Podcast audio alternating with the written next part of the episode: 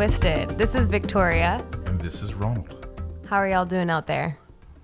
I guess they're doing well. they can't really answer back. I know, I just always like to start with something other than just like, let's get into our topic, you know? I guess when we when we do video, we get to look into the camera. yeah. Stare at all of our listeners no. intensely yeah. In the face. in the Like, why face. they're looking at us like that? so weird. Well, wherever you are, whatever you're doing, whatever kind of things you're going through, we hope you're doing well. We are still in the midst of a pandemic. And I don't know about you, Ron, but I feel like everyone started a podcast this year.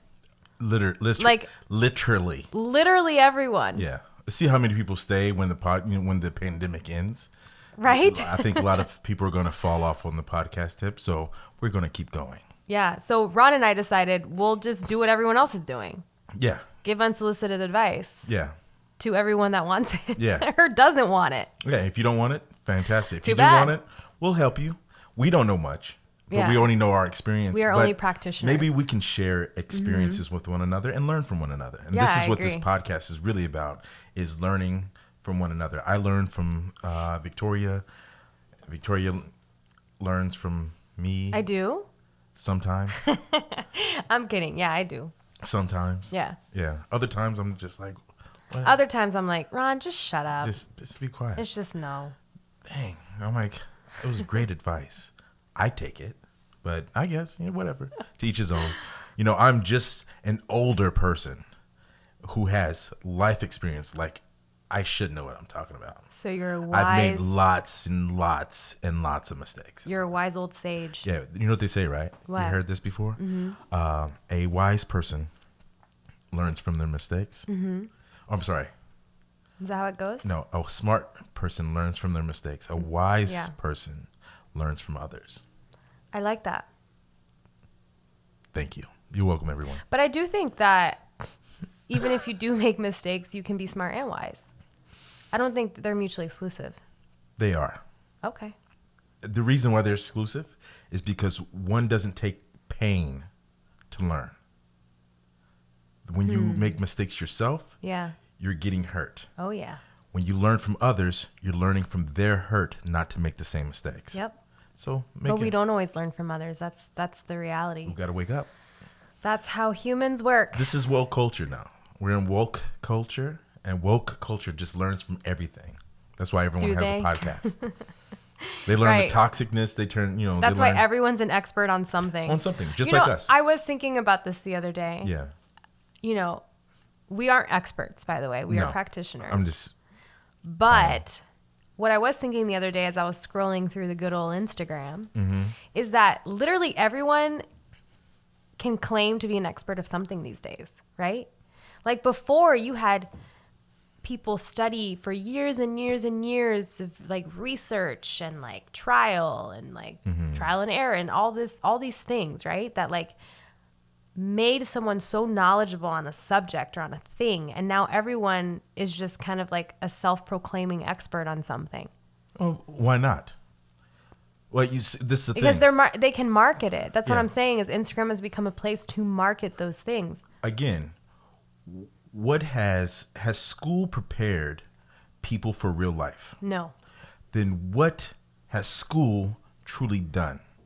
You pay, you get a receipt, and you go out in the real world where you can't get the job that you want. is this you trying to dissuade me from becoming no, a no, licensed I want therapist you. I want you to become a licensed therapist. I want you to, if that's what you want to do. But also understand that life experience and book experience are two different things. A lot of times, you can have all the the Sigmund Freud's and uh, whatever other names there are out there. Mm-hmm, Sigmund Freud was a therapist, yeah and he was a kook. Could True. you really believe everything Sigmund Freud has today? What he No. said today?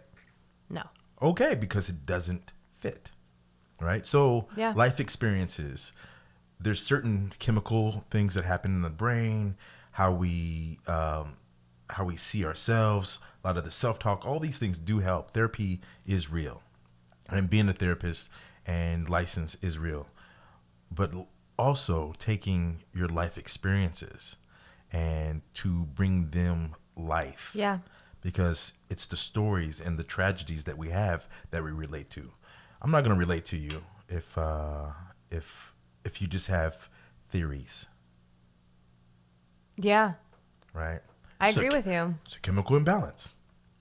I don't know what that means. right? Yeah, you do. But you know, there's there's there's levels, right? Right. And what you specialize in, you have there's so many things that you can specialize in. Like say you are a marriage counselor. Okay? And the person says, "You know, I think I want to I want to ask my wife for a threesome. What do you think, marriage counselor?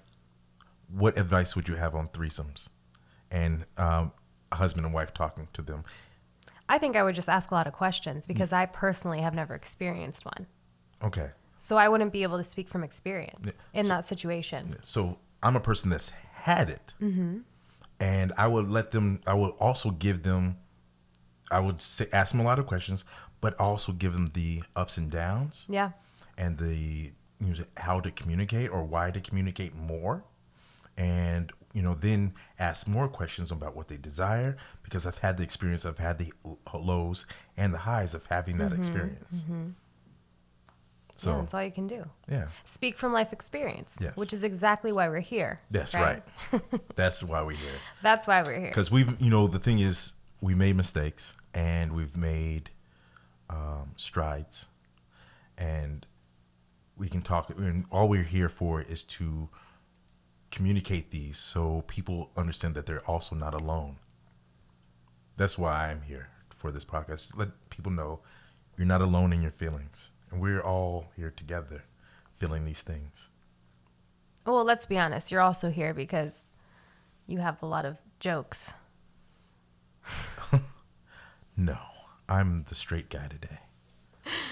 If you haven't tuned in in our other episodes, Ron likes to joke around. Oh. I we always joke that like I'm the PC, I'm the politically correct one, and Ron just is completely unfiltered, says whatever he wants, Just want to poke at the and bear. he just keeps poking the bear. yeah, I poke the bear.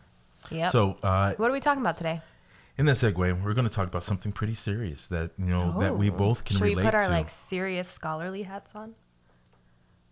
No, okay. no, just you know keep your big I wish everyone could look at the face he just gave yeah, me. just keep your big boy draws on or big girl draws. Oh, okay. Yeah, your granny panties. Yeah. And uh, I do I'll love keep- granny panties. And I keep my my big boy draws on. Okay, sounds great. Draws. Undies, but you know, Undies, yeah. that's so, a discussion for another time. Yeah, so we're going to talk about identity. Um, Ooh, yeah. that's such a big topic. Yeah, Well, it can be, and it can't be. There's so many. We're so multifaceted. We well, at least we think we are. Yeah. I've I've discovered something new about this subject in myself just recently. What about? So the subject that we're talking about today is identity in one's community, right? Okay. Uh, So when there's a slang term uh, in my community, uh, it's called code switching. Have you heard this before? Oh yeah. Okay. So I am, if, if nobody knows right now, I'm an African American male. Uh, I am here in the United States of America. and Victoria is, I am a first generation Latinx woman. okay. So born here in the U.S. I'm a citizen of this country, but my parents, my parents are now citizens, but they immigrated from their homelands. So no, ICE is not coming after you. ICE is not coming after Good, me. good. Because we don't want Vanilla Ice to come after you. That'd be terrible. Right? Yeah, Mr. Van Winkle. Anyway, uh,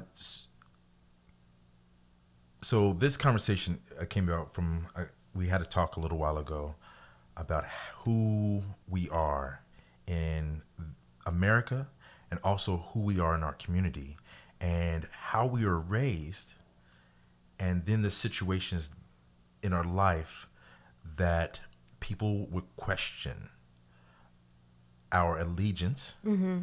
to our proverbial culture Yeah. and how hard it is to be a person who's feels like you're never enough. So I'm going to ask Victoria about her experience, and we, you know, we're just going to have a little conversation and listen for both of our experiences to maybe even learn from one another in this and maybe even find a common bond in this code switching reality nowadays. Yeah, well, we have found that common bond. Mm-hmm. You know, I think we're just sharing it with the public now. True.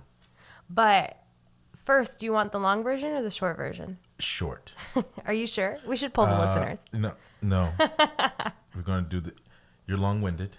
So I we're do- am. I really your, am. Your short version is the long version. It is the long so version. So we're gonna try to keep you in I'm. You know version. what? Just because you said that, Oh my goodness. I'm gonna make it super short. You want me to do bullet points? Can you do bullet points off the top of your head? I could try. Please no. It's just not gonna make any sense. oh, oh, even better. Sounds like women. Oh, did y'all hear that? Don't, hey, don't. Do you need me to smack him? Because I will. Don't bring them into this. Oh, I am though. No, no, we're right here. See, listen. You don't want to answer the question. I do. I do want to answer the question. All right, Let's here we go. go. Answer the question. So, yeah, here we go. So, I was born in Providence, Rhode Island, and um, this is the short one, right? yeah, this is the short version. Don't worry. She looks like she's reading something, but there's nothing. I'm just trying to make it short, and so I'm very hyper focused. Okay, I see you. I was born in Providence, Rhode Island, and my parents, uh, my dad immigrated to this country when he was young, when he was seven years old. He's from Ecuador or Ecuador. Ecuador. There you go. Perfect. And my mother immigrated to this country when she was around 18 when she met my father, and she's from the Dominican Republic. Okay. So I grew up in South Providence. Yes, there are Latinx people in Providence. Ron always gives me shit about that. But Rhode Island. a very small state, but lots of Puerto Ricans, lots of Cubans, lots of Dominicans, lots of Haitians, you know, all the all the Caribbean lots. islanders. She says lots, but they live on one block because Rhode Island isn't big. It really is not that big. No, it's So I was I 45 minutes big, right? You can. Yeah, I'm pretty sure. Like one one way is 45 minutes, and then the other maybe an hour. I don't know. It's really just it's not that big. There's six people there. So anyway, I grew up. I actually didn't learn English until I started going to school. So I grew up in a Spanish-speaking household. I grew up around my abuelos, my tios, and my my tias, and my cousins, and uh, we moved from Providence when I was about six. My dad went to work for the 1995 Olympics, or was it 96? I can't remember. In uh, Atlanta? Mm-hmm. 96 yeah. yeah so the first like for the first five or six years of my life i was really immersed in uh, hispanic uh, my you know hispanic culture but not just from my parents respective countries you know they had friends from central america from guatemala um, we had all kinds of islander friends and it was great. Like you know i was eating rice and beans before i even ever touched like a bologna sandwich. So i really f- I, I feel like my whole life um, I've been trying to come back to that essence, that feeling, you know, where I was just immersed around so much culture, the Spanish language, food, community. And as my parents, you know, progressed in this American society, you know, like followed, pursued that American dream, um, they wanted to give me opportunities, my sisters and I, opportunities to have a better education, have access to um, better institutions. And so what they did is move to white suburbia. Yeah. Ta-da! So, so safety is in, it's, a lot of times safety is in the suburbs. right. Yeah. The illusion of safety. Yeah, exactly. because that's my personal perspective. Mm-hmm. But so I slowly assimilated because that's all I knew what to do, and um, you know, moved into white suburbia, went to school in white suburbia, had a ton of white friends. Um, I was still I still considered myself deeply tied to my heritage and my culture because I traveled every year to the DR where my my abuela, my fam- my family members are all there from my mom's side. Um, and we would visit Rhode Island a lot to visit my dad's side of the family. So I've been to Ecuador, I've been to Dominican Republic several times in my lifetime, but the day-to-day life that I lived was white suburbia and it it continued to be white suburbia for many many years into my young teenage years into my young adulthood and into college. I went to a private liberal arts school. How many Latinx people do you think actually went there? One. Me.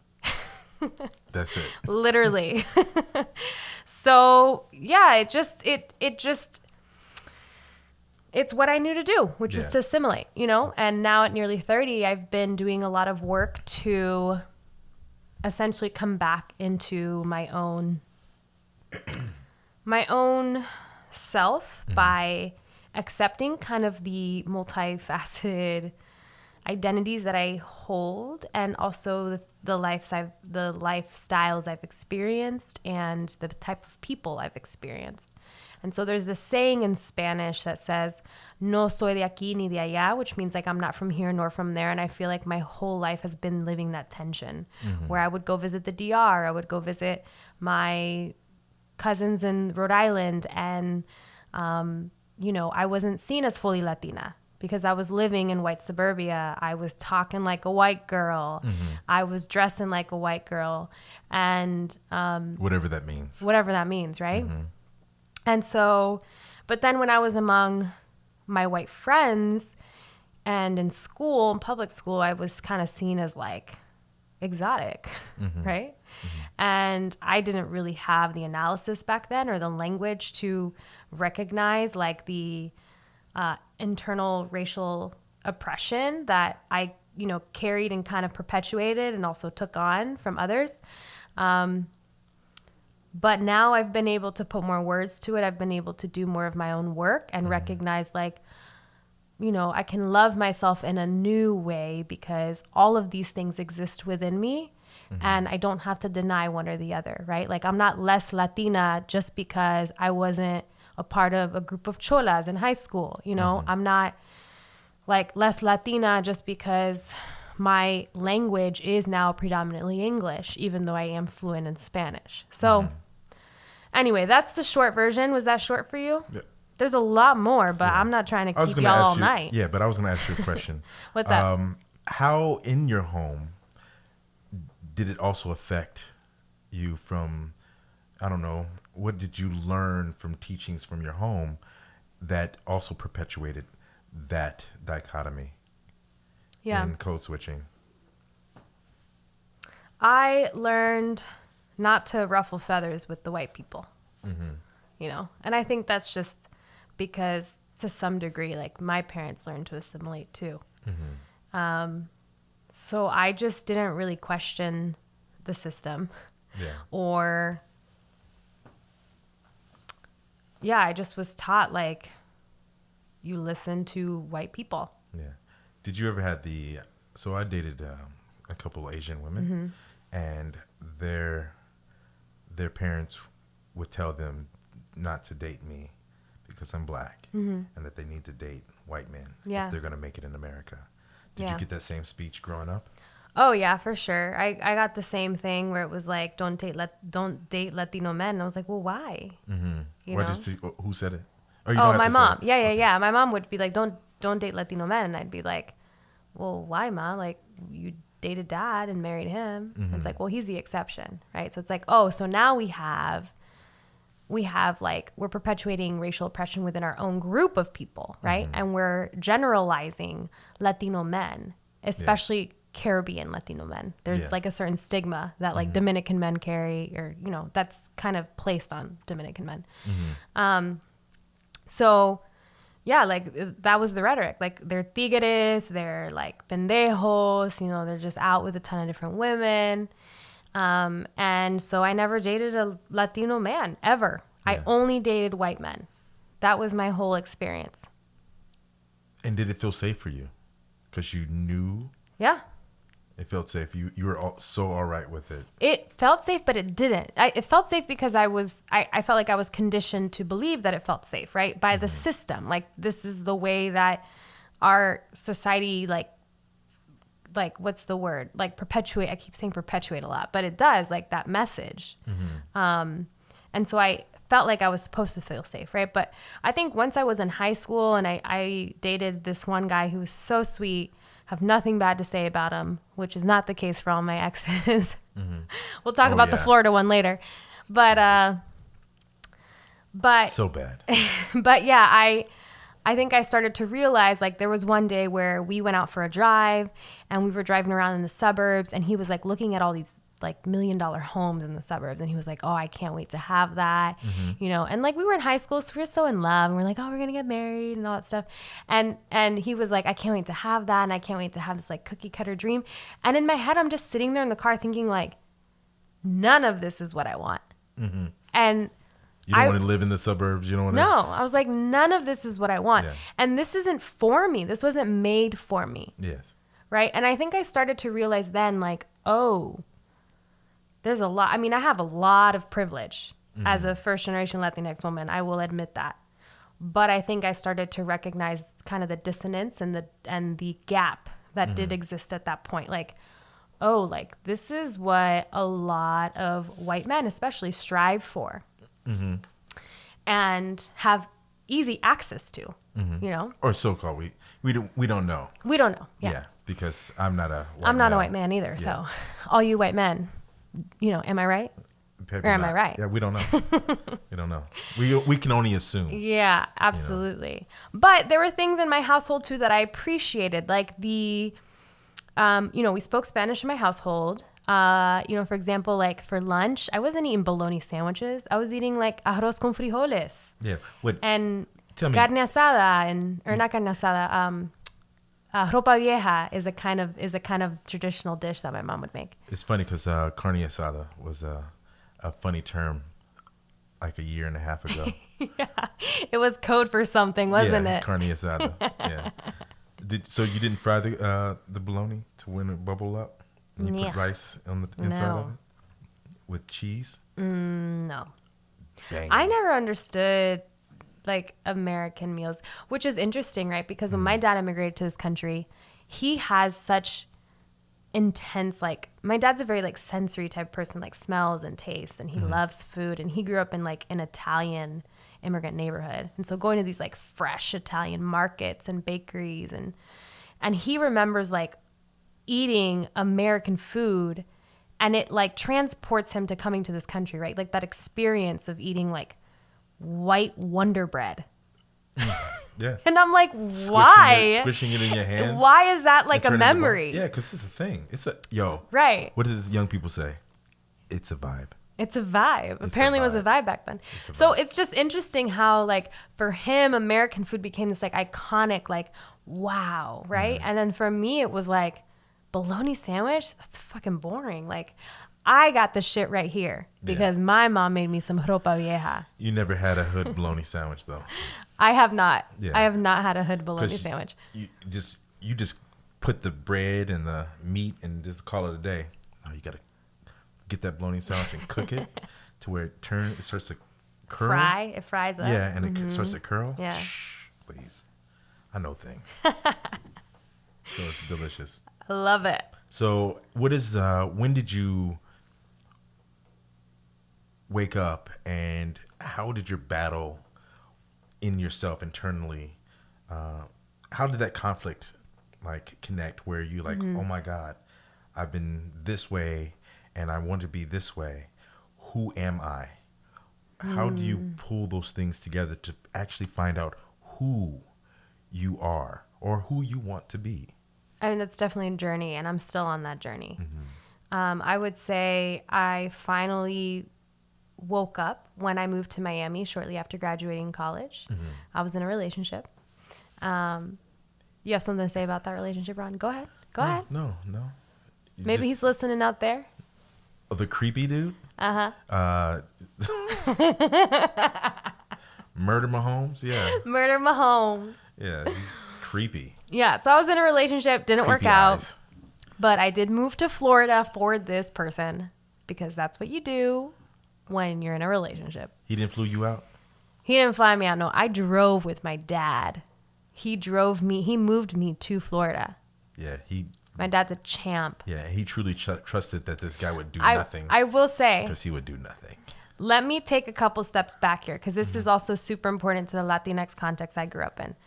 My father did not exhibit any form of machismoism Mm-hmm. growing up. Okay. He really did not fit into that context. When I started dating in high school, all of my boyfriends were fucking terrified to meet my dad because they thought he was going to be that classic Latino father that would like show like answer the door when the boy knocked on the door and like basically intimidate the shit out of him. Yeah. Like And- TV. Yeah, like TV, exactly. And when my dad met these guys, he was so chill that they'd be like, "Yo, your dad is so cool." Yeah. Like my dad went to the movies with my guy friends, like just hung out with them, or like my boyfriend. Yeah. Your dad's really cool. He is cool. He's No, really he's dope. really, really dope. But He's he cool. also took on a lot of responsibility in the household. You know, even though my mother, like, my dad was the primary uh, breadwinner. Is that what we call it? Yes. I'm thinking like of a term in Spanish, but it's not coming to mind. I don't know it. I don't know. don't know yeah, the- I, I'm I don't know why I I, thought that translates Latino. to Spanish, but it doesn't. Yeah. It's not a word in Spanish. Um, but my even though my dad was the primary breadwinner, um, you know, my mom cooked. My mom took care of a lot of household stuff. Mm-hmm. But my dad pitched in. He did dishes. He bathed us. You know, like he did all the things to keep up a household with my mother, and Mm-hmm. he never controlled her or the household in any way that made us feel like he was like we knew he was the man of the household but not because he had to insert that authority. You know what i mean? And so i just really appreciate like i really appreciate that personally because i know that's not the case for a lot of uh, latinx you know children out there especially like uh, first generation latinx folks or like you know uh, folks that have immigrated here but grew up primarily in the states. Like there's just a different culture. American culture is very different than latinx culture. And so i'm just thankful that um, i didn't have that like insane like pressure like control from a dad like that That's really cool. Yeah. It's a really cool uh, side story. yeah So I have a but you asked a question i'm sorry i totally went off yeah. track I have uh, I have another. I have this part of the same question. yeah when did i wake up Yeah. Wh- when did you wake up, and what are you struggling with yeah now? That's a good point. Um, so I woke up when I moved to Miami. Mm-hmm. Um, I realized that I could finally tap back into my native language. Mm. So I primarily spoke Spanish because I was working with Cuban refugees. Um, I was shopping at, you know, at literally anywhere you go. You could live in Miami your whole life and never learn English.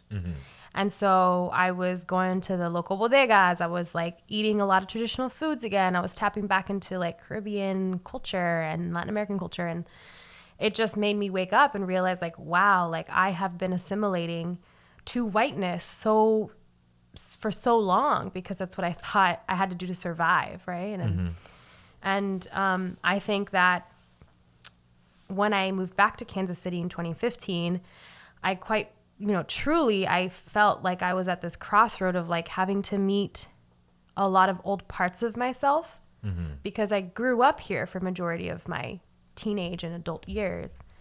And but here I am experiencing this whole other side of me in Miami and then I came back to Kansas City. I was like, shit, like I have to I have to reconcile with that part of who I am slash was mm-hmm. because I felt like I had to assimilate and also accept this new, improved, like evolved version of who I am. Mm-hmm.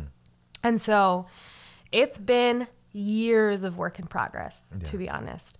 And a lot of that has looked like picking up literature from, like, you know, I have a book that's essays from like a bunch of Dominican writers and um, like tapping back into like some classic salsa, merengue, bachata songs that I grew up with and speaking more Spanish and trying to really immerse myself in more of a Latinx community of people, you know, meet mm-hmm. more Latinx people, connect with some Latinx women, even though we had very different contexts of growing up in, I, I do think it's, it helps me kind of like come alive in a way that I don't when I'm around my white friends. Mm-hmm. So it's a lot of intentional self work to like put my to put myself out there and and reconnect with those parts of myself. Mm-hmm. Um, you know, my dad did DNA tests in the last year. Really? so that's been really cool to Did kind of like out what all of it? yeah, there's so much. I can't remember all of it, Mm-hmm. but he was really obsessed with the fact that he's like 0.07 Nigerian. and he like was so hung up on that.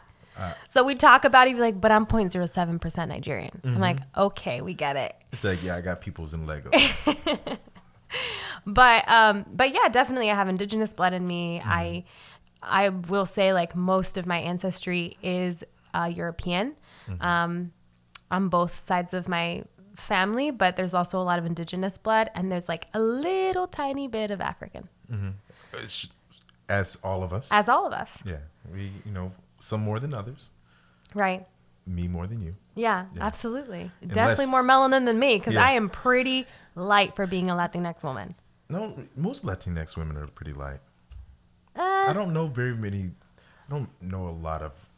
The only times I've seen Latin women that are really dark, yeah they are, they have uh, a lot more African or Haitian. Yeah, they're. Afro Latinx. Yeah, Yes. yeah. I definitely don't identify as Afro Latinx because I I don't like embody. I don't have like. Yeah, you're yeah, not. You're I'm not just African. not. Yeah, Yeah, so Um, you, you wouldn't. Exactly. But you know, obviously the the America Hispaniola Mm-hmm. in particular was like one of the first places to be colonized. So Yes. lots of European influence. Yeah. And quite honestly, like when I travel back to the DR, Mm-hmm. the influence that has hit the DR, especially in the city, is like Western capitalism, right? Mm-hmm. Okay. Like women want to look fair skinned, women want to kind of live that Kardashian lifestyle. Uh, plastic surgery is huge in the DR now. I, it's it's not as big as Brazil, but like there's all these things now that like people are doing in it, it's it's sad to me because I go back and I'm like, I want to connect with my mother's patria, right? Like her homeland and like the culture and the richness of like the music and the history and but then I also recognize like this was the first place to be colonized, you know? And so because of that, it's just per- continued to perpetuate in culture that we see today. Um, but yeah, it's just a continuous process. I don't even know if I answered that question for you. I struggle with it for sure.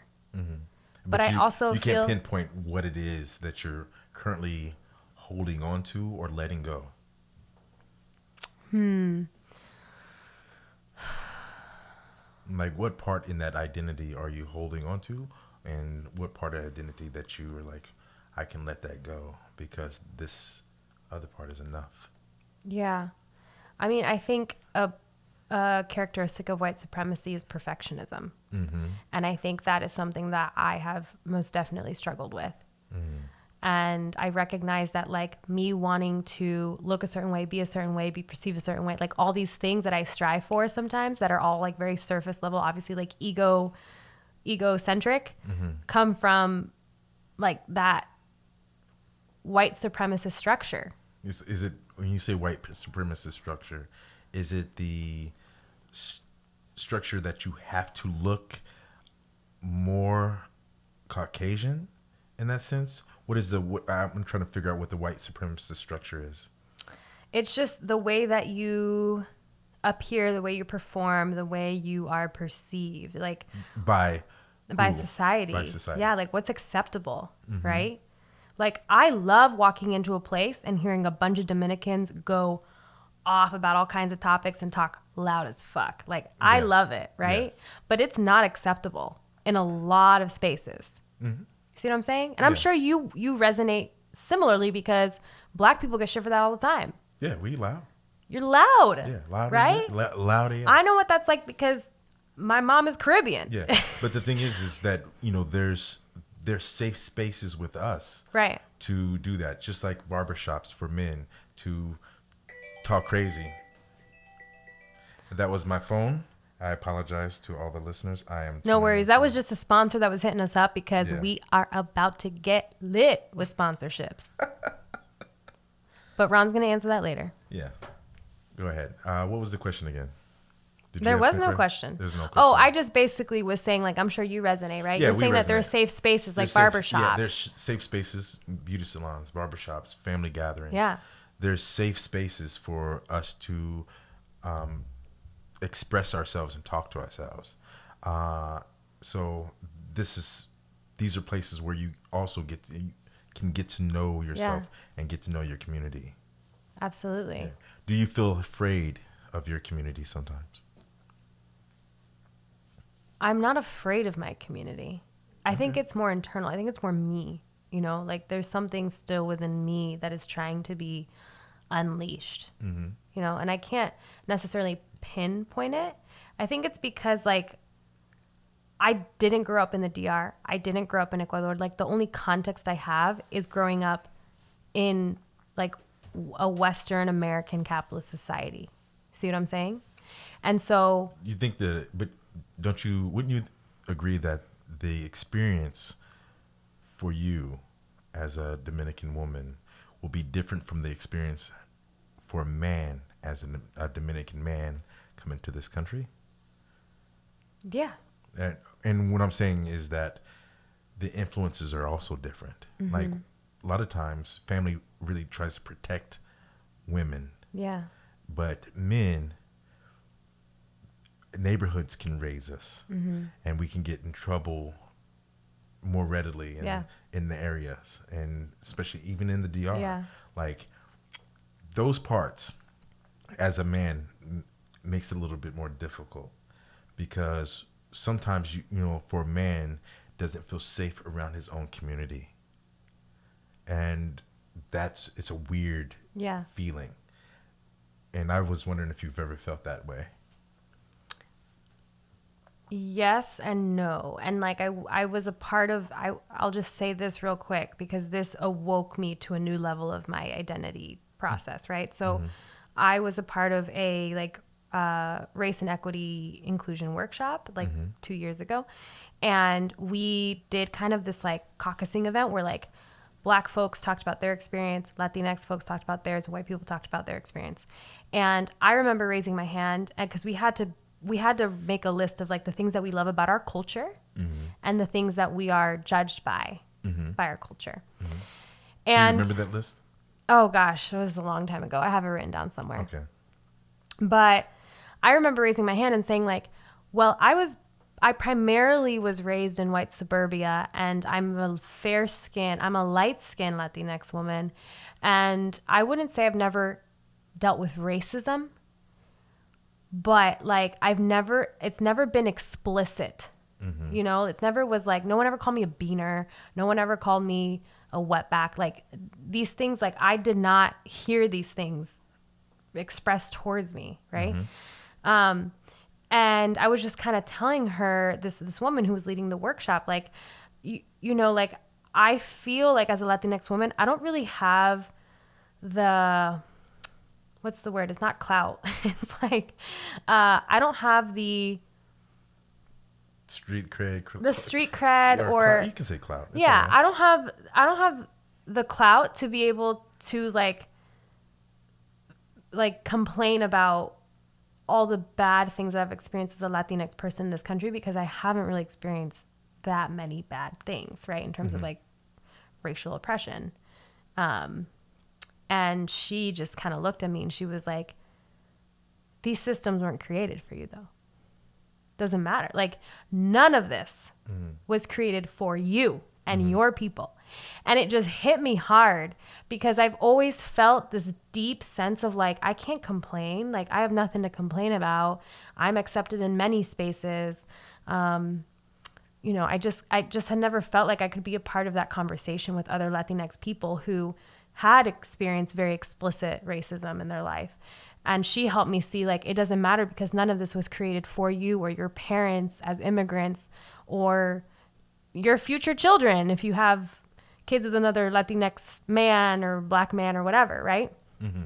And I think that kind of shattered this thing for me where I realized like oh yeah like there's a lot of work that i need to do to recognize that like i can own this part of my experience of growing up in white suburbia mm-hmm. but that is not that wasn't made for me and it never it never was for me right like i have to come back to this right and i keep doing this this this my hands are going Yeah. around everywhere Yeah. but you get But- what i'm saying What? So, but it was made for you in the terms that you benefited from being Absolutely. exotic, yeah and you know the community that you lived in wanted that, right? You could Yeah. have, you know, said you could have married any of those it's like, oh, I have the, you know, not to put you as the I had the Yeah. exotic one, but that is there. That's how they thought of it. Yeah, Yeah. that is there. And you know, if if you didn't wake up, you could have stayed in these places, been just as complacent and happy, and never known the less. Yeah. But I'm not white. I think it just it shattered that thing for him. It was like, mm-hmm. shit, I'm not I'm not white.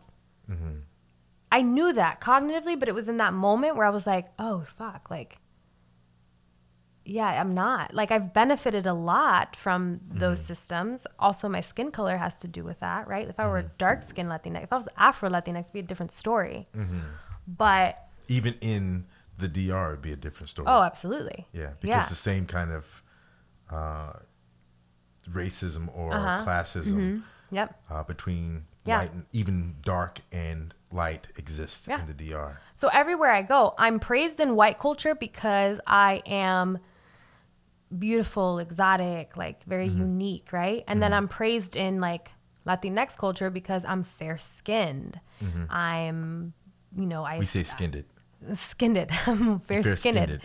So either way, right? It's like they're playing off of each other, right? Yeah. Like there's racial oppression in my own group of people, and it also exists in in uh, like whiteness too, and like white culture and Mm-hmm. and white supremacy. So yeah, I mean, I could go on forever. Yeah. I want to hear more about your story because I know we've talked about this a lot Mm-hmm. and we have experienced so many different kinds of people and um, like travel experiences and things that we would have never been exposed to if we didn't leave our own like home right and by home i mean like our our culture our people our um, language and food to like be exposed to other things so you hit it off ron Oh, ask me a question.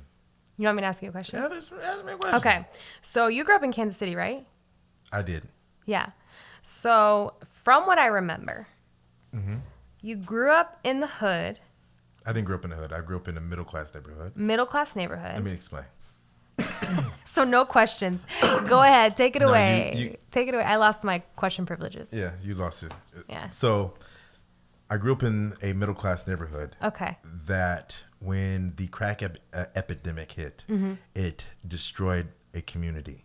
So my neighborhood changed overnight, in a sense. It took like five years, but it changed it over. In that case, overnight. And so we went from a middle class neighborhood with working parents and you know, saying, and working families, uh, two parents in the house, to no dads in any home. And my dad was always running out doing whatever. And I left home when I was six and I'm moving in with my grandparents. So I had a family, I had a two parent structure, a male and a female. But I also lived in a neighborhood that was burning up. Then I went to Catholic school. So I was around kids that um, from all backgrounds, you know, mostly Caucasian kids.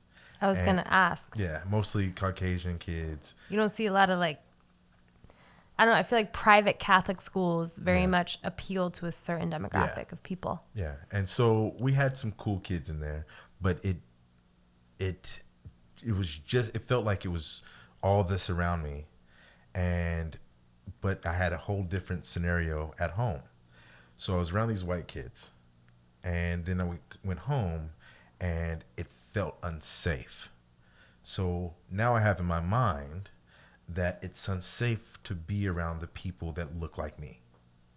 And these people over here, it feels safer for me mm-hmm. to be around them. But then I get little comments like, oh, this is Ron. He's not like other black people.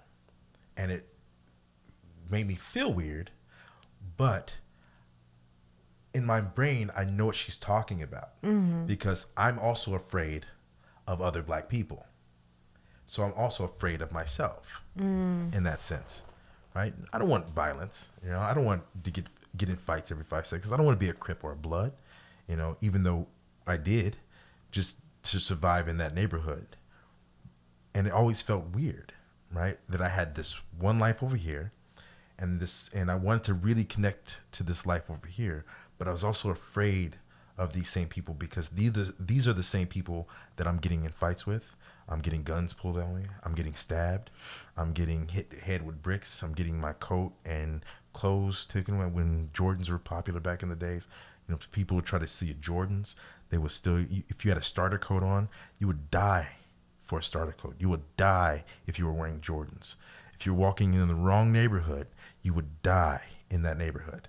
Man, people were really trying to steal clothes back then. They would, you know, saying whatever popular because no one had anything. Right. Then you had the drug game happen, and you had territories.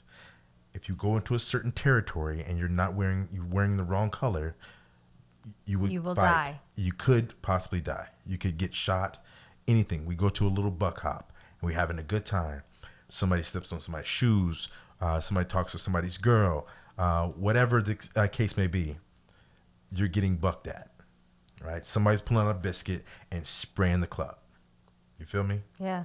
and this situation was tough because I wanted to connect. I remember I went to this. Uh, I was out at this little buck hop. which is a little club for young. I people. was gonna ask, what is a buck hop? Yeah, it's a club for young people. Okay. Bucks. I'm gonna call them that from now on. a buck is a, a young a youngster. We used to call girls yamps. Yamps. yeah, young tramps. so buck hop, yamps. You'd go to the buck hop with the yamps. or we'd pick up some yamps. There you go. Uh, so we go to the. I went to this club and this young people club, and I was walking out, and I remember hearing someone call my name, and a kid who was standing uh, in front of me was you know leaning against the car, and somebody called my name, and I moved, and a bullet hit him in the face right in front of Oh me, my god. and blew his face off. How old right. are you? Sixteen. Wow. So that happened, and I remember running and feeling the wind in my ears whistle. That I ran, I felt like I was running so fast. Was someone after this kid? Or he just know. was caught in the crossfire? He was maybe just caught in the crossfire. Oh my I just God. if I didn't hear someone call my name, I was in that path, Hmm. and this kid, face gone, right? So this is the reality that you have that prison, uh, people fighting you in the streets, people robbing you, and it's my own people who are doing it. So on one hand, I was like, I don't know. On this hand, I felt safer, but I was safer with knowing that people they didn't like me for a race, but it didn't threaten me because they were threatened by me. They were scared of me. Mm-hmm. But I but they're scared of me, but I was they felt like I was on their side. Mm-hmm. So it made them feel powerful that they knew somebody from the neighborhood. So now my presence what made them feel powerful and that when they go in situations they would call me because it made them feel tougher because they had a black guy with them. So you were used for their clout. I was used for their clout. Yeah. And then when I get in the neighborhood, the you know, I started to have friends who were real dudes, real, you know, say real goons in the neighborhood. Hmm.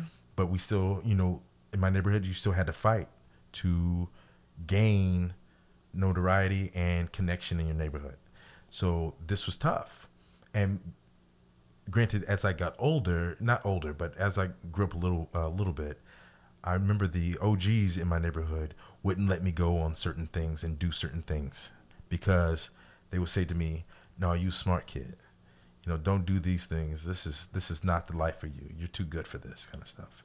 I'm like, "Why are you doing it?" Yeah. That's It's what I that was this my is the it's like this is the cards I'm dealt. You know, you got two parents, but you you, you can shake your head. Mm-hmm. But when you're a young dude whose mom ain't got a job, or his mom is you know on drugs, you got little baby brothers and sisters, and you can't get a job at 14, 15 years old.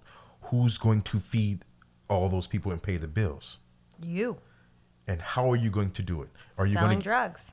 selling whatever. If Yeah. you're a girl, you sell that ass. If you're a dude, you sell some drugs. And some dudes sell that ass too. You do what you got to do to get by, right?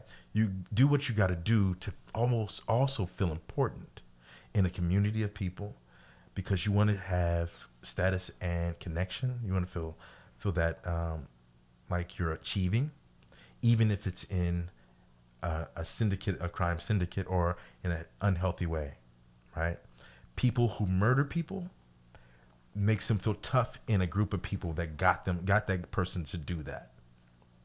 It's all in search of belonging. Like It's when you think about the human psyche, what like is. what makes us like what makes us do things, right? Mm-hmm. What makes us pursue these kinds of like way of living. And obviously there are layers and layers and layers of systemic oppression behind that, right? But it all comes down to belonging. Finding that sense of community, finding that sense of identity, finding belonging with other people, Yeah. right? This is like I'm fascinated by the the psychology behind gangs It's just family. because of that belonging It's just family. idea, Yeah, right? You belong to your family. Right. Right. It's the same feeling because a lot of these people, a lot of these men, uh, don't have father figures.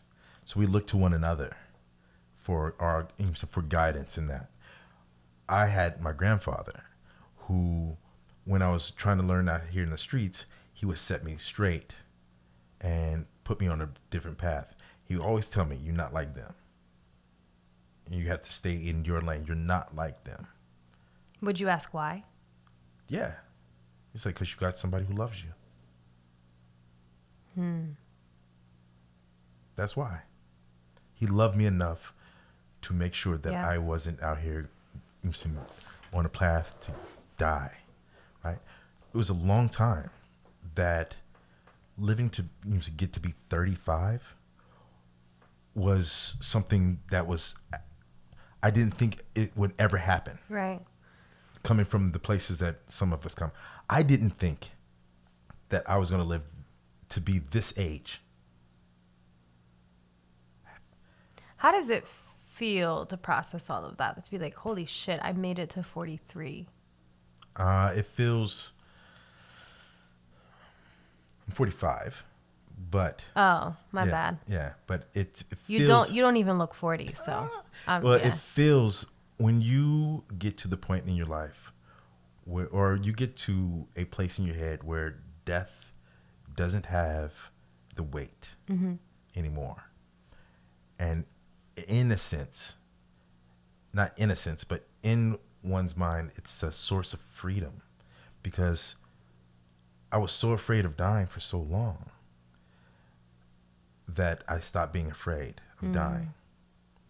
I so that gave me confidence where any situation, if I felt that I was morally and completely right to protect myself or someone else, I would give my my, my life is there to protect others, and that's how I that's how it changed. Like it was so many situations where I, you know where these things happen, and so many young black men go through this process and go through these things. I have my little brother was murdered, hmm. right, stabbed to death and burned afterwards, right, crazy, and kids go bragging about it. Terrible, because they wanted clout. Like, oh, look what I did. Now you're sitting in jail looking like an idiot. But sometimes they can reform in there too. Right. Sometimes they can read a book and truly have that time to learn who they who they are. They have the time just to do that or not. I don't know. I've never been to prison. So that's an experience I can't talk to or talk about. But I have been in prison in my mind against my community because I was afraid of them yeah. and I also didn't trust this other community because I know they were using me. And then, but I'm able to communicate over there better in a sense because it was easier when I was over into my neighborhood. They would call me white boy and you're this and you're that. And it was hard to connect. Yeah. Then I found people who were from certain parts of the world, uh, say Atlanta and the East Coast, mostly the East Coast. Then I they understood me and they didn't judge me. They're like, "Where you from?" I'm like, "I'm from Missouri." Like, "Man, you got an accent. That sounds it sounds real cool." I remember I went up to Canada one time and the person's like, "Wow, your accent is beautiful." Like we were speaking the same language, but mm-hmm. both speaking English. The the person is like, "You sent you sound like you're singing when Oh. you speak. And I'm like, wow, that's really neat. It's really neat. like, and I'm not a very good singer, so this Yeah, works out. Yeah. So, different parts of the world, California, Chicago, some parts of Chicago, um, you know, Atlanta, Florida, uh, New York, uh, some parts of the Midwest, not Kansas City per se, but all these different places, people didn't have the same attitude towards me, right? They didn't say, "Oh, you sound white." I sound like them to Right. them, Yeah. depending on the area Right. and the music I was listening to. And Yeah. it had a big influence. All the music I listened to was from the East Coast, so it had a big influence on a lot of the intonations, a lot of the words I use, and kids in my neighborhood didn't use these words, and they didn't listen to this kind of music, and they weren't talking about some of the things that we're talking about until we got into small situations where it was just like a few of us, and we were talking about metaphysics and things like that, and we found out who the ghetto nerds are. And- Ghetto nerds. Love that. people who who knew that they needed more and wanted better in their life but didn't know how to do it with the situations that they had and a lot of them grew up out of that and a lot of them are still alive today Yeah. and they're doing well they're prospering so it's a testament Let me ask them. you, do I have my question privileges back? That's the first question. yes Okay, thank you so much. Yeah go ahead So, how did it feel growing up with something that stood out to me with what you just said about your story was like when all the people from your neighborhood would like go do hood stuff, right? yeah Um, or go be a part of like gang activity and you wanted to come along. Mm-hmm. Um, you're also searching for a sense of belonging with your own community and they're like, nah, you're too smart for that. Did you grow up with this idea that like you either had to be this or you had to be that? Like you either had to be the intellectual, right? Like you're smart, you're intellectual, you go to private school, you can sit with all the white intellects and talk about art and music and all these, you mm-hmm. know, no I do this hand thing. Yeah. But like but like you weren't accepted in your own community because that's not what it means to be black and a part of this hood, right? Yeah. And so like I felt that. Like I I've felt that tension of like this is what it means to live as a Latina woman. Like this is to buy mm-hmm. into that context, mm-hmm. right? But I either had to be this or had to be that. It goes back to like ni de aquí ni de allá. Like I had to mm-hmm. choose. I couldn't actually integrate all of that into my being. Yeah, because there's a there seems to be a f- I don't want to say a fracture Mm-hmm. of sorts. Like when we talk about code switching, is being different people for different communities, You're like a chameleon. And I don't know if that is necessary. Being honest with oneself, because whoever you are, you should be able to be that In authentic spaces. person in all spaces, whether whether they reject you or accept you. Right? That's the issue. Do you need some water? I'm going to have some right now. Okay. Don't pass out on us. I won't. So whether they reject you or accept, you know, it's the thing is, is you want to find your whole self, Yeah. and if they reject you in this part, fine. If they reject you over here, fine. Fine. You will find your tribe. Right. and that's been my process is i find I, i'm finding and i found my tribe members people who feel like me who look like me who understand and who who teach me better to find myself deeper Right. and this is finding those those those tribe members So how do you feel like you found because this is what you were trying to ask me earlier and I don't think I could answer it because I'm still in process mm-hmm. of like how did you find that self, that part of you, that that not even part, that whole self that can navigate in all spaces the same way, right? Like you are you are authentically your whole self whether you're in the hood or whether you're at a fine art gallery talking about mm-hmm. I don't know, 18th century art or whatever. uh, it's You know, like Yeah. how did you get to that point? Because I think that's where I'm at. I'm like, I don't know what my whole self is because I've been conditioned to be a certain way mm-hmm. to survive, to assimilate to mm-hmm. a dominant culture where I knew that was how I got ahead in life versus like I also grew up in this country. I didn't grow up in another country. Mm-hmm. So I feel like that much more removed from like my patria is here. Mm-hmm. My patria is not the DR. My patria is not Ecuador. You see what I'm mm-hmm. saying? So like for you, how did you get to that point where you're like, this is my whole self and I'm integrating all of these parts of who I am and I'm cool with it. Yeah. Well, to be honest with you, I didn't integrate them all.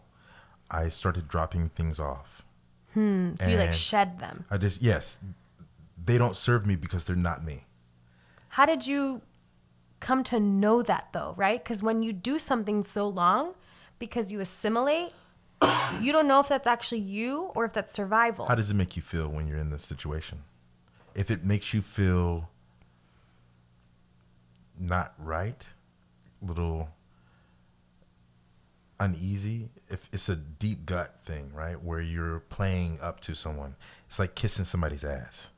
You know when you're kissing somebody's ass because you can taste it in the back of your mouth, right? You know when you're not being authentic. Mm-hmm. You know it, know it, right? You know when you're just smiling just a smile Yeah. to the camera. You know when you're just smiling just so the person doesn't see you the way you think they see you. right. That's the issue. Like I'm being nice because I don't want them to see I, I want them to see a different black person than they've ever seen before. Right? That you're not like other black people. Like I had the whole black race on my shoulders and I'm presenting Yeah. blackness to these this group of people It all is contingent on how you, You- man, act. he is the nicest. he is the nicest Negro I've ever met in my life. wow, that's a that's a phenomenal blackie there. Gosh darn it, that is a that blackie. I wish all those blackies were like that. Right? That's problematic. Wh- Whether what relates to what cultures you go to, they have their own idea from media, from life, from experiences. Some people get here, and if you're, you you some people get here and they're poor, so they're going to be in poor neighborhoods, and poor neighborhood people make poor decisions. Sometimes you don't have nothing, you rob people, all these kind of things. And when you see black people do something like, "Oh, I told you," mm-hmm. black people are bad, or you haven't seen all black people.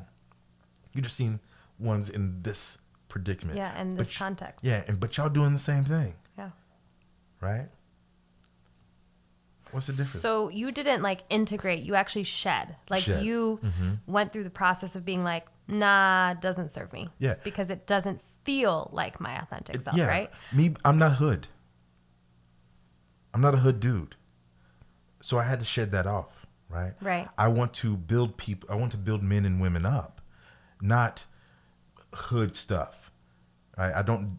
I'm not. You know, I don't sag. I don't. You know, this, this sagging's not hood. I'm just saying. I don't. I'm not hood. I've never really been, but I had to be okay with that, and not being uh, hat clout in that situation. But then there was a time in high school and in college, like in high school, I started I had friends from both sides, whether they're Bloods, whether they're Crips, whether they're Latin Kings, whether they're folk. I could be in each of those things because I also proved myself to those communities of people. What did proving yourself to them look like though? it's still survival mechanisms. Uh, Yeah, I see what so I I'm had? I had you know men fight. yeah. we throw hands, and so I we had to throw hands. I got jumped. I you know, saying, I stood my own. was like you know got up, and you know, saying, still ready to go again, right? They beat me up, but I showed heart, which is different. right. This other group, I fought them, or I fought a guy. One guy beat me, other guy, you know, saying, another guy didn't beat me. You know, whatever happened, I showed up for myself in that situation, and I w- didn't allow my fear to keep me getting Right, bullied. right. Because this is what happens when You you're. knew like I gotta do what I gotta do I was a little guy. Too, yeah. Yeah, and I was like 125 pounds. I was a little dude. So when it came to fighting, I had to, you know, I had to hit hard and sometimes just be able to take a punch and be okay with that Yeah. you know, and not let anybody pick on me. Because this is what happens is that if you allow people to keep picking on you because they know you're smart, and if you don't fight back, you'll keep getting picked on. Yeah. They'll peck at you, peck just like any just like animals do. They peck at you, peck at you, peck at you, peck, like they birds do. They'll peck at a, a bird that is seems to be weaker, and they'll and they'll push it out of the nest and kill it. Right? This is what Birds are cruel. yeah, birds are dicks. but I wasn't allowing myself to be bullied. Yeah, you weren't allowing yourself to be pecked yeah. off the nest. Yeah, I got pecked Yeah. a few times and tried to let it go. Yeah. Then it's like, listen, let's go. Yeah. And it's just be fighting. So what I'm hearing is that you pretty much practiced showing up into every space as if you deserved to be there. Yeah, because Right? I didn't want to die. Right. So you knew you weren't hood. You weren't running around with the blood and the crips. You weren't doing. Mm-hmm. I did know- run around with the Crips. Well, you did, but you Yeah. weren't like out there doing yeah, gangster activity. Not- Maybe you were. just a little know. bit. Okay. but Well, it wasn't. It never felt comfortable. right. It didn't feel like you. You were Yeah. kind of like, oh, this is kind of Yeah. like I'm you know, riding around in the tilt.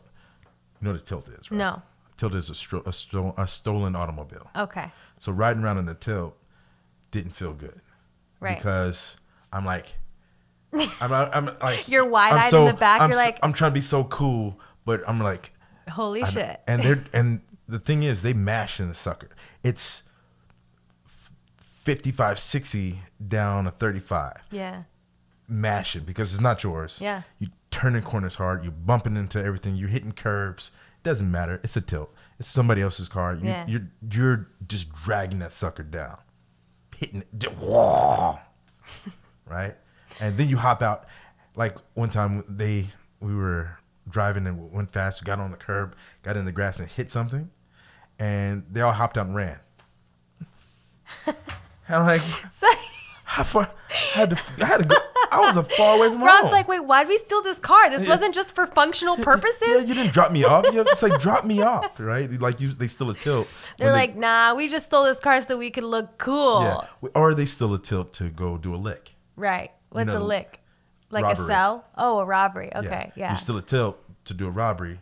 Then you, I'm saying you dump the car. then you dump the car and run and away. you get out. You, you know, burn it up, whatever. And you got get out. left behind. Everyone got out of the car and started running. You're like, Ah, where am I going? yeah, with my big white T-shirt on. Silly. And your Jordans. yeah, Yeah. you know, just and Dickies. I hated Dickies. I don't wear Dickies to this day. Were they the thing? Were they? The, Yeah. What? They were a thing. You you wear your Dickies. Yeah. Put the crease in them Oh, shit. that you can cut to the air like a knife.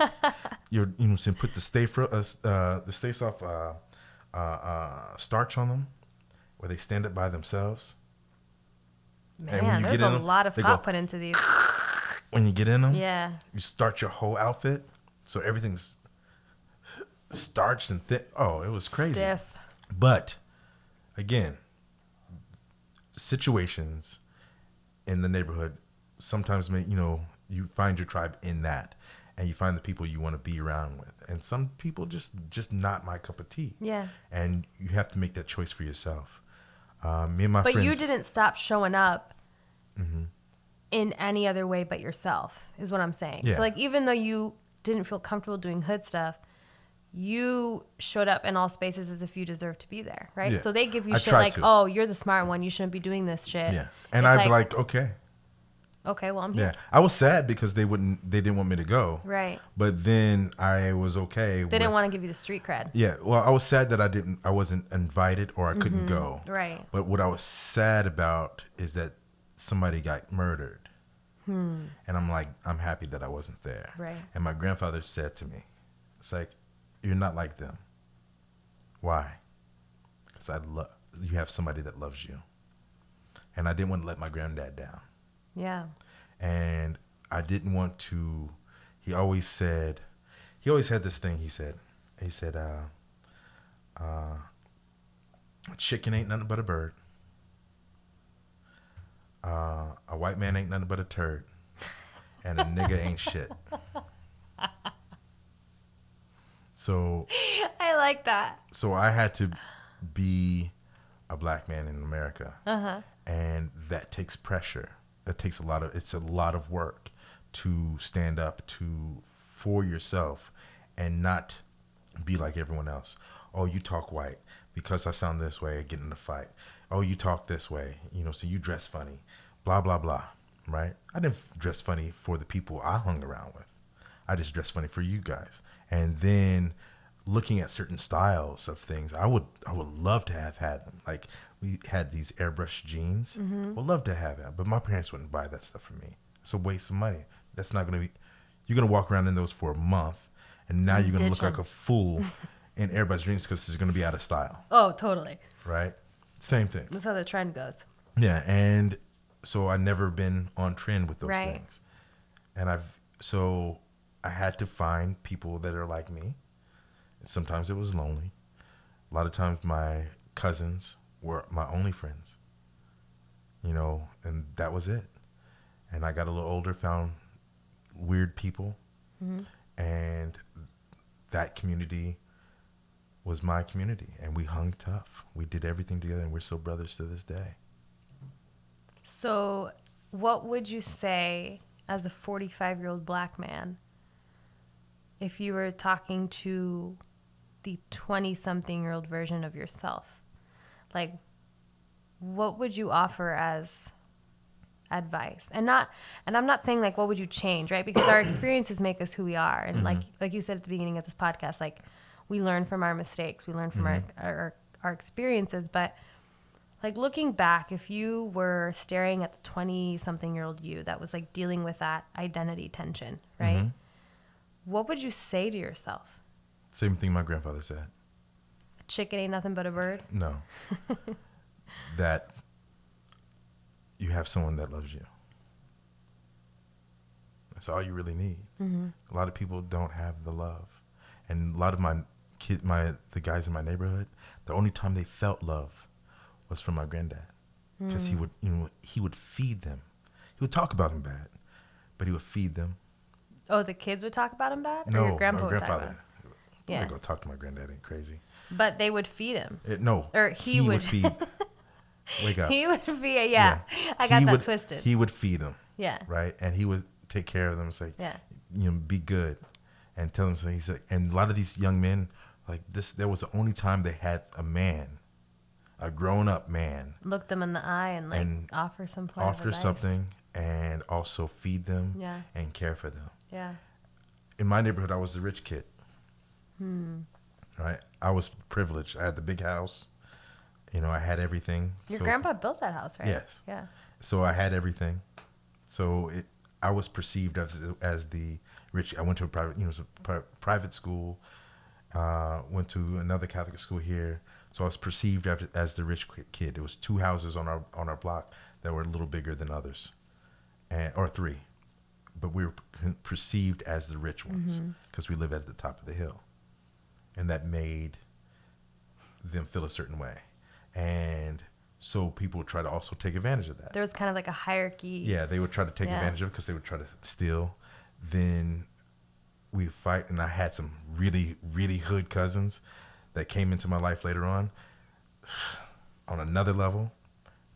But again, we weren't, I just didn't grow up like that. And I had to find my own lane, yeah you know, and not try to connect myself with something that I wasn't just because I want to belong. I had to belong to me first. yep do you feel like you're at home with yourself now Uh, some days. okay There's other there's times where I don't that I want more. I the times I don't I feel like I want more it, or when I see people who look like me struggling with some basic things, basic thought processes, it hurts my feelings to see us fight each other so so viciously. Men and women mm-hmm. in my community fight each other so viciously. It breaks my heart because I feel that from what I grown up with, mm-hmm. I feel like it's simple. But then I call, I then the same women I want to love also call me names. Oh, you corny. You know, right you you a simp. You they you don't see you as like a hard thug no. Yeah. You soft. things like that. I'm like, I don't know what that means. Right. Like, I'm not soft. I'm respectful. This is what I want. Yeah. Like, that player player stuff is not for me. Yeah. That was well, I did it. But this is the thing is Mm-hmm. like when we have certain experiences, even if they're experiences that leave us deeply wounded or traumatized, like we keep going back to them. Like, Mm-hmm. um, you know, this is like a theory in psychology. I don't know who made it up or where specifically it comes from, but it's true. Like you, like wounded people hurt, like continue to perpetuate that wound, Yeah. right? Yeah. And so you could say you want something different, but here you are looking for this other thing. Mm-hmm. Yeah. You know what I mean? So it's like here you have the situation where you want to you want to learn how to like love a black woman. Oh no, I know how You to love a black woman. well, you know how to love a black woman. but but what I'm saying is like you find yourself in these situations where that love that you want to give is not being received Mm-hmm. because there's this immense amount of like a woundedness Mm-hmm. and b like a huge wall up right Mm-hmm. that basically perpetuates this idea of like i'm searching for the very thing that hurt me and i'm going to Mm-hmm. continue to search for that so then you walk into the picture right Mm-hmm. as a black man in their life and they're like nah i've never seen this before Yeah. and now you become the problem because you're too soft Mm. you're too res- you know you respect too much you like whatever that's a thing. that's a thing Yeah. so yeah i think it's just like i think we limit ourselves to what we can expand to mm-hmm. relationally and individually mm-hmm. right? Like you know i'm not from the hood. Mm-hmm. I didn't grow up in the hood. Um, but like i do think that when you i understand that when you grow up in the hood it's a huge part of like your experience Oh, right? And it really is. And, and your identity. Yeah. But if you perpetuate that the rest of your life, in my opinion, you are continuing the very oppressive state that mm. like the conditions in which you grew up in mm-hmm. forced you into. You know what I mm-hmm. mean? Yeah. Why would you want that? Why would you want that? I, I ask the same question, right? This is the this is the question I I ask myself all the time. So you grow up in a single mother household. There's a time I grew up in a single mother household, mm-hmm. right? I watched my father hurt my mother emotionally, right? And and I watched men in the neighborhoods leave and women raising boys in the neighborhood. These same boys go out and treat the women just like their fathers did. And I'm thinking to myself, I watched my mother cry. I watched how hurt she was and how alone she felt, uh, raising kids by herself and the cries in a room with the door closed. I remember putting my ear up to the door and listening and asking, Mommy, are you all right? And she's like, Yeah, baby, I'm okay. Just to go out into the world and uh, and do the same thing to a black woman is terrible to me. I would never do that. But what else do you know? What do you mean? What else do I know? That's what I know. I know it's not right. I don't want to feel like that. Right. But like that's what I'm saying is like subconsciously you know like you know that, but there's also nothing else you haven't experienced anything outside of it. So what you know is just to keep perpetuating that pattern. Well, you but you see it. You see that it's not good because it's hurting someone. You can see, you can feel, you can touch.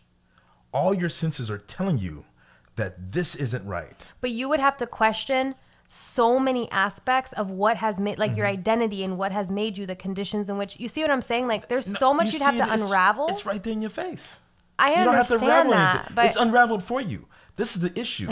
it's unraveled for you, but we're just stupid. yeah, just, it's, un, it's it's like no one accepts responsibility for their actions. Yeah. they always blame somebody else. Well, it's because of this, right? It's because of this. Oh, it's because my neighborhood was bad. I can't blame my neighborhood for Yeah. me. You I made the choice to do yeah, that. you are an autonomous individual at the end of the day who when I got in that car, I got in the car. Right. I accept the responsibility of me getting caught in that car. Did I want to blame? Oh, such and such uh, made me get. No, I had to choose. I had to choose to pick up a, a, a biscuit and fire it at somebody. I had to choose. I had to choose to do that because either out of fear or whatever, I had to choose. It's the same thing. Choose what you're seeing. Yeah, your mom's being, you know, the woman is sometimes is so frustrated she's being mean to you. So you reject women because you know this woman that you love is hard on you. So you treat women out there in the world less than because your mom did it to you. She made you feel bad. But understand the context of what she's going through, doing it by herself. There's a bigger picture. Open your eyes. It's not, it's, it's simple. Just open your eyes, which means open your heart, open your mind, see what's around you. And do you want your mother or the mother of your children or who you are to be treated like that? Would you want your daughter to be treated like that? Then don't do what you're doing Yeah. if you don't want your daughter treated like that. Because if that's the case, there's men out there that's going to treat your. If Yep. you have, you are the example. There's going to be a man You are the example. Exactly. that's going to treat your mama like a baby mama, and he going to hit her up, pregnant, and be out. That's your daughter. Mm. Not There you mine. Preaching it. Not mine. Yeah. Not gonna have it. Not gonna have it. It's about like expanding those limitations that we believe and have also been taught to us by society, right? Like, who says that you can't be intellectual and come from the hood? You can.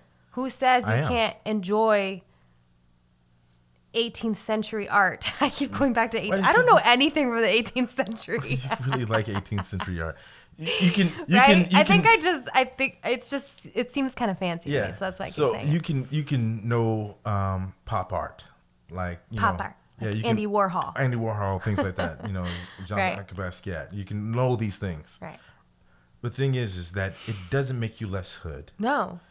It doesn't. And so shedding that identity is also bringing on the identity, knowing that I am all those things. Yeah. But the places I feel super uncomfortable where I'm not myself is what I'm shedding. I'm not shedding who, what I sound like, who I can talk to. I'm just shedding the parts of me that don't fit, that I try to super glue onto me so I can be accepted. And now it's picking those things off because I need just to be me. Because the only acceptance I really need is myself. Yeah. And those people will come to me.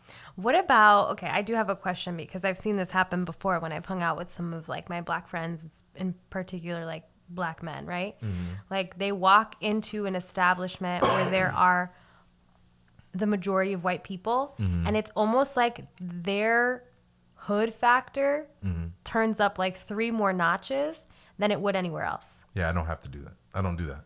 Where do you think that, like, where do you think that comes from though? Insecurity. they walk into a white space and all of a sudden it's like i'm going to be that much more hood and i understand to some degree i'm like okay they want to express that they're unapologetically being who they think their authentic self is It could be right it could be our authentic self, but it doesn't matter what a space is. A space is a space. Of been you know the thing is is that these are just Right. people, and it doesn't matter who they are. right It doesn't matter who you are. right Now you're sh- now you're showing off for them. Now you're performing for them. but and then you have to ask yourself why Yeah. that's what i'm trying to get at it's Yeah. like why do you do that Why you do that to protect yourself? yes and keep those Keep people those people at bay. At, no, out just so just out of the way, Mm-hmm. like just so they so they can't come in on your space, so they don't approach you. Mm-hmm. Right? They're not gonna approach you anyway. yeah Right? You're not gonna walk if you walk in and just it's almost like you're making it obvious that like you are protecting yourself no for the intellectual mind, Mm-hmm. right? But you have to understand what you see and what white people see is two different things, right? White people's eyes see the same thing that all black people feel. When you have an element, if you are in a poor area and there are rapists, drug dealers, and murderers, right? They go to prison, where do they go back to? The poor area. the poor area Okay. Who are we afraid of? Those same people, mm-hmm. right? Mm-hmm. The same people that the white people is afraid of as those people. Mm-hmm. But now I look like those people. But we all are afraid of the same person. Right? All of us. We're all afraid of, you know, the same kind of people. But in this situation, they look at you and this is what they see. And now they're standing back like, oh, look at, okay. That's how they see us. Mm-hmm. And, we, and not all of them, but some of them, this is how they see Right. us. So think about when you go into So into you're kind of perpetuating that. you know, you're not just perpetuating. That's my favorite word of the night. Yeah, you're not just perpetuating it. You are exuding yourself in the space because it makes you uncomfortable, and it's just not being comfortable with yourself a lot of times. Yeah. Because really, it doesn't matter what space you go to. Right. If you walk into any space with the confidence that you belong, Yeah. and it's your space to be, Yeah. then it's okay. Right. Like I've you been. could walk into a room full of dinosaurs. Like, Yeah. you know, like it's, I, Yeah. I think like we're using white people in this context. But what I'm saying is like any space doesn't Mm-hmm. change the way that you show up Let me give you an example. So if you are secure in Yeah. who you are. I've been to parties and situations Mm-hmm. and organizations that are mostly white. And I've been the only black person in most of these situations. I'm from the city. I was in an organization that was about farming and wildlife and animals. There were no black people there in this sense, right? And Was it 4 H? no, it was uh, Future Farmers of America Why were you part of Future Farmers of America? just to get out of school and to go on field trips. so we were in situations where there's just no other black people, yeah. and there was racist behaviors happening, and we had to fight sometimes. Uh, it was terrible, but we always showed up like we still are going to be there because we had a job to do.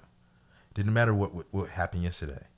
We you know, so we went. If I had a black eye and I was showing a sheep, I would show that sheep and run it around, and you know then get out there and do what I had to do by shaving it and keeping it and grooming it.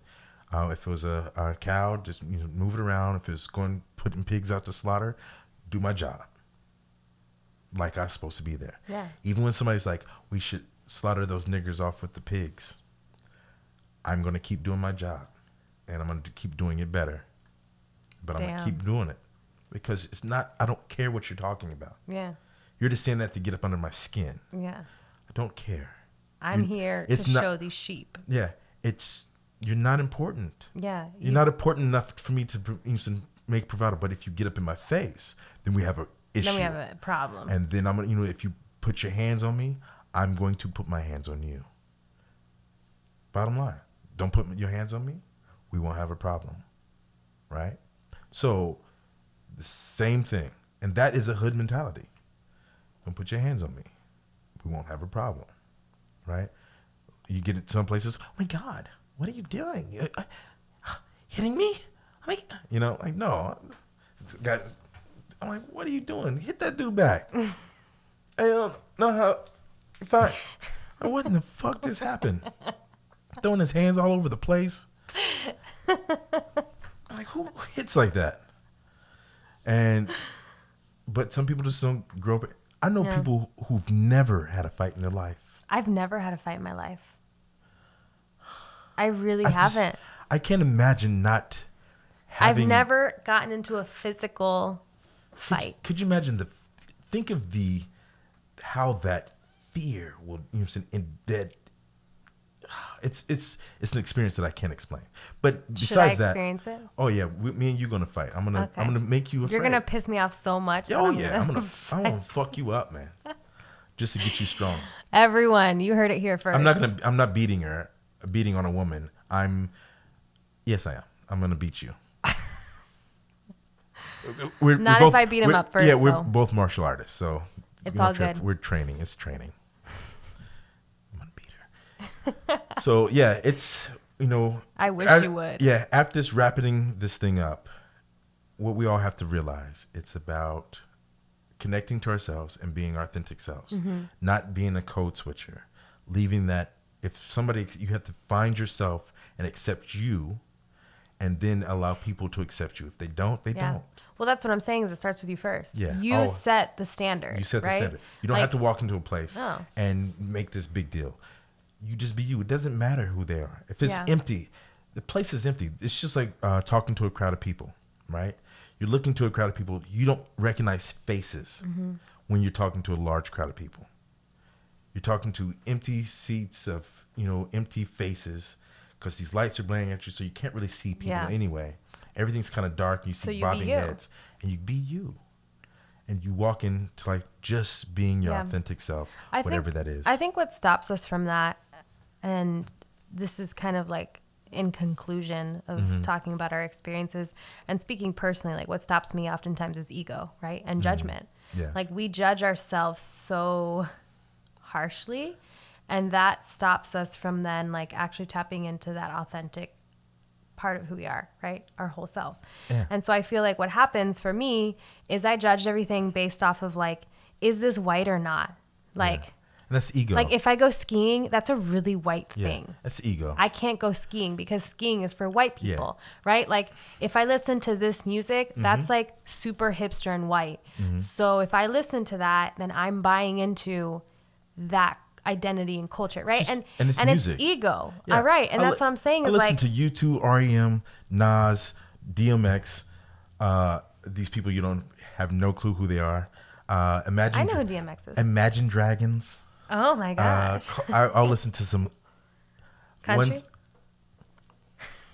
I would never Ron just threw up in his mouth, listen to country. so that's a definite no. Hell to the no, no, no. Ye to the no, no, no. No, I'm not a country person either. I'm not. No, not at all. No. Not even, not even if it has a Latin flavor to it. Like, I'm not into the organs. The- Yeah. The, The organs? no, not the what are they called? Not the organs. What are the accordions? Accordions. When they, I'm like not into that. That's not how they sound, but uh-huh.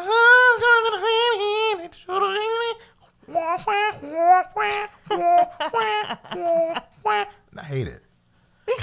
Terrible. Did you snort it? It's terrible.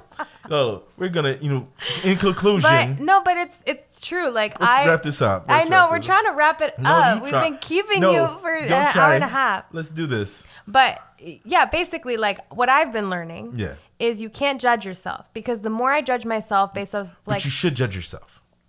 what? You, you don't get it.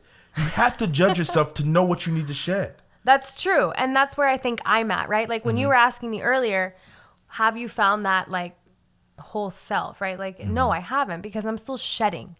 I'm shedding things and I'm putting things back on that do feel like they are authentic to me Mm-hmm. and do feel like they are a part of me, right? And so the more shedding I do, the more I like feel more at home with myself and I'm no longer placing these judgments on like, oh, this is white, this is Latino, this is white, this is Latino, right? Like it's mm-hmm. all of a sudden like, no, like I do this because I want to and I enjoy it. Yeah. I do this because you know, this is something that I learned when I was living in predominantly white suburbia that, quite frankly, I enjoy doing, you know, or whatever. So it just, you have to drop that ego. And honestly, I think this this has been a long journey of dropping that ego for me mm-hmm. so that I can be more of my authentic self and like express that to others around me. You find out that it's easier than you think. It's when you stop caring. How do you do that? You stop. like Every time I ask you that, you're like, you just stop. you, it's literally that easy. How do you take a step? You just How take do you a step. You want to know something hard? How do you wake up? Your eyes just open. You go to sleep. You don't know when you go to sleep. Yeah. But you go. Yeah. And you wake up. You don't know when you wake up. You just all of a sudden your eyes open up for no reason. It's a practice though to stop caring. It's not a practice. It's it is a choice, and you like. I don't care. Yeah. Like. I don't care. But uh, this No, is this is my do- thing. do it with I me. do that. Everybody, I say that I do don't care, and Do then I me. actually do, care. Do it with me. I don't care. I don't give a shit. Again. I don't care. I don't give a fuck. I don't care. I don't care. Yeah. I don't care. You know, I just you don't, like care. me. I don't care. Does it pay my bills? no. Does it satisfy the deepest core need in my body? Nope. Have I had an orgasm from you caring? no. That's how we're measuring our our uh Yo, you ain't. you- What have you done for me lately yeah. out there? Goodbye. Yeah, I don't You care. mean that that nothing. me me trying to please this over here. Yeah. What has it done for me lately? Me trying to please it over here. What has it done for me lately? Yeah. Nothing. Nothing. it when you stop caring, then you start being aware that you, all it is is about what you enjoy. Yeah. You have, you know, what the most important thing in the world is in in this life. Number one, which is you. Yeah, and what's the other most important thing when it dealing with things? Peace. Yep. You want to have peace. Moving with peace is so good. Not worrying, just moving with peace, being encouraging, moving in peace. No drama, peaceful. I've had all the drama in my life. I, peace is so important. It's everything. Like How do you get there? not caring about all this other stuff outside of you. Just doing what you can do. Yeah.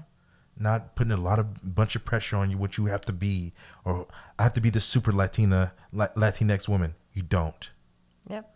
I have to me. be I have to be the best black person ever. I don't. I have to be the best me Mm-hmm. who is a black person. You know what that does in return? And we're going to end it with this. Mm-hmm. When you invest being the best you, Mm-hmm. that is exactly the remedy that our world needs, Mm-hmm. right? Like we don't like my my therapist says this all the time. Like we don't need more parents, we need more healthy parents, right? Mm-hmm. What this world needs is not just a half-ass version of you or this version that you put on every day to reflect to the world. What the what the world needs is you, your authentic you. Yeah. That's your only you. superpower. Yeah, it's only you that's everybody. when you everybody. Mm-hmm. own that, that is the thing that begins to mend our world. Yeah. We have so many people that are exactly the same or acting exactly Right. the same that we don't have that those individuals. Yeah. There'd be one individual who is who finds themselves and then everyone starts to mimic them. Yep. Then you have 50 of the same exact same person. Exactly. I would, you know, it's crazy. I'm going to give you uh tonight I'm going to give you a song and it's going to have some of this stuff in it. It's going to be pretty cool. What's it called? I can't tell you. We, Okay. Don't worry about it. Well, This to all of our listeners, like what I would encourage everyone to dive into is in is to do the work to be the best version of yourself, right? This is a process. This is a lifelong journey. Um, you know, I feel like I'm just embarking, and every time I hit a milestone, I still feel like I'm just embarking. I'm sure Ron feels the same way, right? It's like mm-hmm. you learn a lot, mm-hmm. but there's still so much that you don't know. Mm-hmm. And everything that we experience in life should not be judged, but be looked at as a way to improve yourself and become the best version of yourself because that at the end of the day is what the world needs Yeah. is you in your best form. So do what it is that you need to do to, to make that happen right? Whether you're mixed race whether you're white black asian puerto rican I know we gave the white people their business today, but we love you too. like this is this is exactly what it means to start to mend our world so anyway we love you all thanks for tuning in i am so so so grateful that um, ron and i get to have this platform and we can't wait to share more with you All All right. right. Take it easy. bye